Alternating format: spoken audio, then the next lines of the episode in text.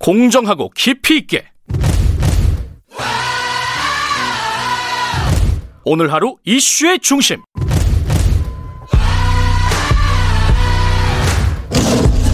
김경래의 최강 시사.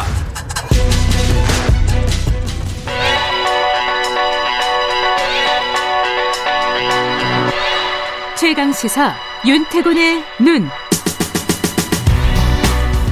자, 의제와 전략그룹 더모아의 윤태곤 정치 분석실장 나와 계십니다. 안녕하세요. 네, 안녕하세요.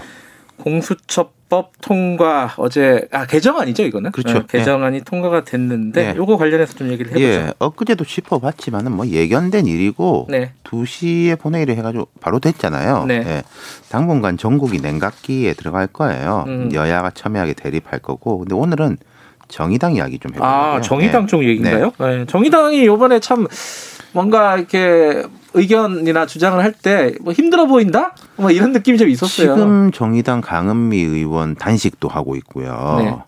지금 이제 국회에서 공수처법도 공수처법인데 다른 법들도 우르르 같이 처리가 많이 됐지 않습니까? 맞아요. 뭐 공정거래, 네. 아니, 공정경제 3법 뭐 이런 네. 거. 예. 원래 이게 비 오면은 막 이렇게 쏟아붓는데 그 과정에서 이제 정의당이 정의당 주장으로 민주당한테 뒤통수 맞았다. 음. 뭐 이런 것도 있었고 갈등이 심화됐어요. 예. 그러니까 정의당 입장에서 뒤통수 맞았다라고 하는 것은 공정위의 전속 고발권 폐지 문제. 예. 정의당의 찬성을 이끌어내기 위해서는 안건 조정 소위에는 이제 정의당 의원이 들어가 있었거든요. 네. 여기서는 이제 아, 우리 폐지할 거다.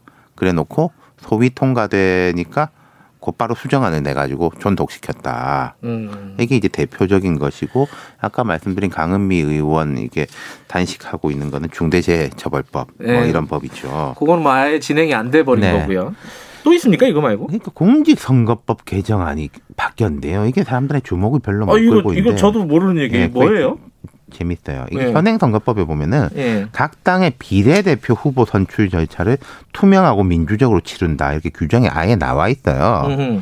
그 투명하고 민주적으로 치르지 않으면 불법이란 말이죠. 네. 과거에는 투명하고 민주적으로 치르지 않기도 했단 말이기도 하죠. 그래요. 근데 이게 연동형 비례대표제가 들어오면서 이 법 규정이 정해졌습니다. 연동형 비례대표제가 들어오면서 비례대표 숫자가 늘어날 걸로 많이 봤잖아요. 음. 안 늘어났지만은 네. 예 그렇기 때문에 이 법 조항을 넣었던 건데 예. 민주당하고 국민의힘이 뜻을 같이 해서 이 조항을 없앴어요. 어, 민주당하고 국민의힘이 같이 예, 뭐 어허. 뜻을 같이 해가지고 예. 예, 뭐 힘을 합쳤다기보다는 예. 그럼 이제 비례대표 선출 절차를 투명하고 민주적으로 치르지 말라는 건 아니겠지만은 치르지 않아도 불법은 아니다 이렇게 되는 거죠. 음. 그러니까 이러면은 이거라는 이 자체가 선거법을 과거로 돌리려고 하는 거 아니냐. 그러니까 민주당의 의, 아, 정의당의 의심은 그런 쪽인 거죠. 아하. 이게 여, 민, 정의당은 연동형 비례대표제가 지금 뭐 위성 정당 이렇게 됐기 때문에 오히려 더 강화해야 된다라는 쪽인데 돌리려고 하는 거 아니야? 이렇게 음. 보는 것이고. 정의당은 여기 반발하고 있는 거고요. 네. 예. 그리고 이제 뭐 민주당 김남국 의원하고 대변인단의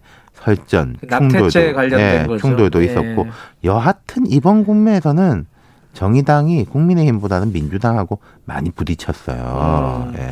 이 정의당 내부에서도 이번에 공수처법 관련해서 좀 논쟁이 있었다고 들었어요. 그렇죠. 그러니까 이런 논리들이 부딪히는 거죠. 야당의 비토권을 삭제한 자체가 옳지 않다. 음, 법을 시행하지도 않고 고치는 것은 옳지 않다. 네. 이 장혜영 원내 부대표가 이제 국회는 입법자기도 하지만은 최초의 준법자가 돼야 된다. 저 이 말 되게 음. 멋있던데 막 이런 말도 했었거든요. 최초의 준법자가 돼야 된다. 네, 그렇죠. 어. 그 다음에는 공수처법 반대하면은 결과적으로 국민의힘 편이다, 어, 음. 검찰 편이다 이런 주장이 충돌한 거죠. 정의당 내부에서요. 예. 예. 어제 아침에 보면은 이제 천호선 전 대표 음, 참여정부 홍보수석 출신이잖아요. 네. 공수처법은 꼭 당론 찬성을 해야 된다 아하. 이런 메시지도 내고 그랬습니다. 내부의 목소리가 좀 있었다 여러 가지로. 그렇죠. 예. 예. 근데 결정은 당론으로 갔죠. 예, 그러니까 네. 어제 1시 50분인가? 이게 음. 본회의가 2시에 되지 않습니까? 예. 1시 50분에 김종철 대표가 이게 그 서면으로 메시지를 냈더라고요. 예. 당론 찬성을 결정했다. 예. 정의당은 공수처 설치를 비롯하여 검찰 개혁에 대한 노, 고 노회찬 국회의원의 정신을 매듭 짓기 위해 불가피한 선택을. 아하. 불가피한. 예, 이 불가피한이란 거는 참 안 하고 싶은데 했다. 뭐 이런 뜻이 쓸 때 보통 우리가 하는 말이지 않습니까? 어쩔 수 없다. 예. 뭐 이런 느낌. 그러면서 이제 이번 정기국회에서는 설치법 개정안을 비롯해서 개악에 개악을 거듭한 노동악법, 반의 반쪽짜리 공정경제 3법을 기만적으로 처리한 민주당의 행태는 결코 용납할 수 없다. 어허. 그러나 공수처 출범 자체가 계속 지연되는 것을 좌시할 수는 없다. 이렇게 음. 밝혔어요. 이게 당내에서 이제 좀 논쟁들이 많았는데 그래서 이제 김종철 대표가 앞으로 우리가 이러이러하겠다 라고 약속을 하기도 했습니다. 어떤 약속이요? 공수처의 중립성과 독립성을 강화한 개정안을 반드시 마련할 것이다. 음. 양당의 후보 추천을 반납하고 중립적 기관에서 추천한 후보를 받아들이기 바란다. 집권당이자 원내 일당인 민주당이 공수처의 독립성 보장을 위해 결단한 것을 강력하게 촉구하는 바. 이게 말했는데, 근데 이게 좀 무슨 말인지 잘 모르겠는 게 지금 두 명으로 추려져 있어요. 예. 후보가. 이거 어차피 그 중립적 기관에서 이미 추천한 후보들이에요.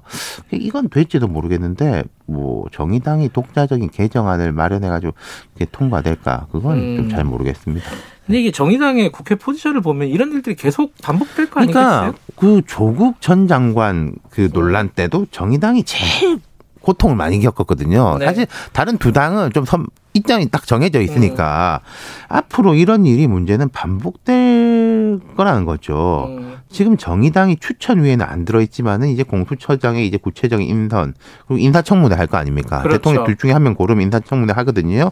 그리고 뭐 차장, 검사 인선, 공수처 인사위원회 구성도 있습니다. 여야 네. 같이 들어가는 그때마다 거대 여야가 대립할 것이고 음. 이게 본질적인 정의당의 딜레마가 여전히 지속되고 있다. 이런 김종철. 대표가 그거를 깨겠다라고 했는데 그게 네. 쉽지 않은 거죠. 그러니까 이른바 네. 뭐 민주 진보 진영 예. 범여 이런 프레임이죠. 김종철 대표가 말씀하신 대로 그런 프레임을 과감하게 깨겠다. 네. 70년대생 이 내가 돼가지고 세대 교체도 하면서 이렇게 깨겠다라고 당 대표로 선출됐는데 여야가 첨예하게 대립할 때는 또 그 자장 속으로 빠져든다. 음. 이게 이번에 드러난 것이고 예. 다만 특기할 것은 장혜영 의원 아까 제가 국회는 최초의 준법자가 돼야 된다라고 이야기한 장혜영 의원 기권했죠. 예. 예. 기권을 했습니다. 뭐 여러모로 음, 장혜영 의원은 주목을 받는 의원인데 네. 반대랑은 다르지만은 당론을 위배한 것이라고 볼 수 있는 거죠. 어, 그럼 예. 어떻게 되나요? 아니 그러니까 예를 들어서 어저께 민주당의 조홍천 의원 같은 경우 불참했습니다. 예, 예.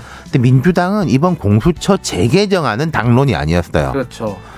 근데 이제 이 정의당은 이거 자체가 당론이었는데 뭐 금태섭 전 의원이 바로 공수처법 기권했다 징계받고 나간 거지 않습니까? 예.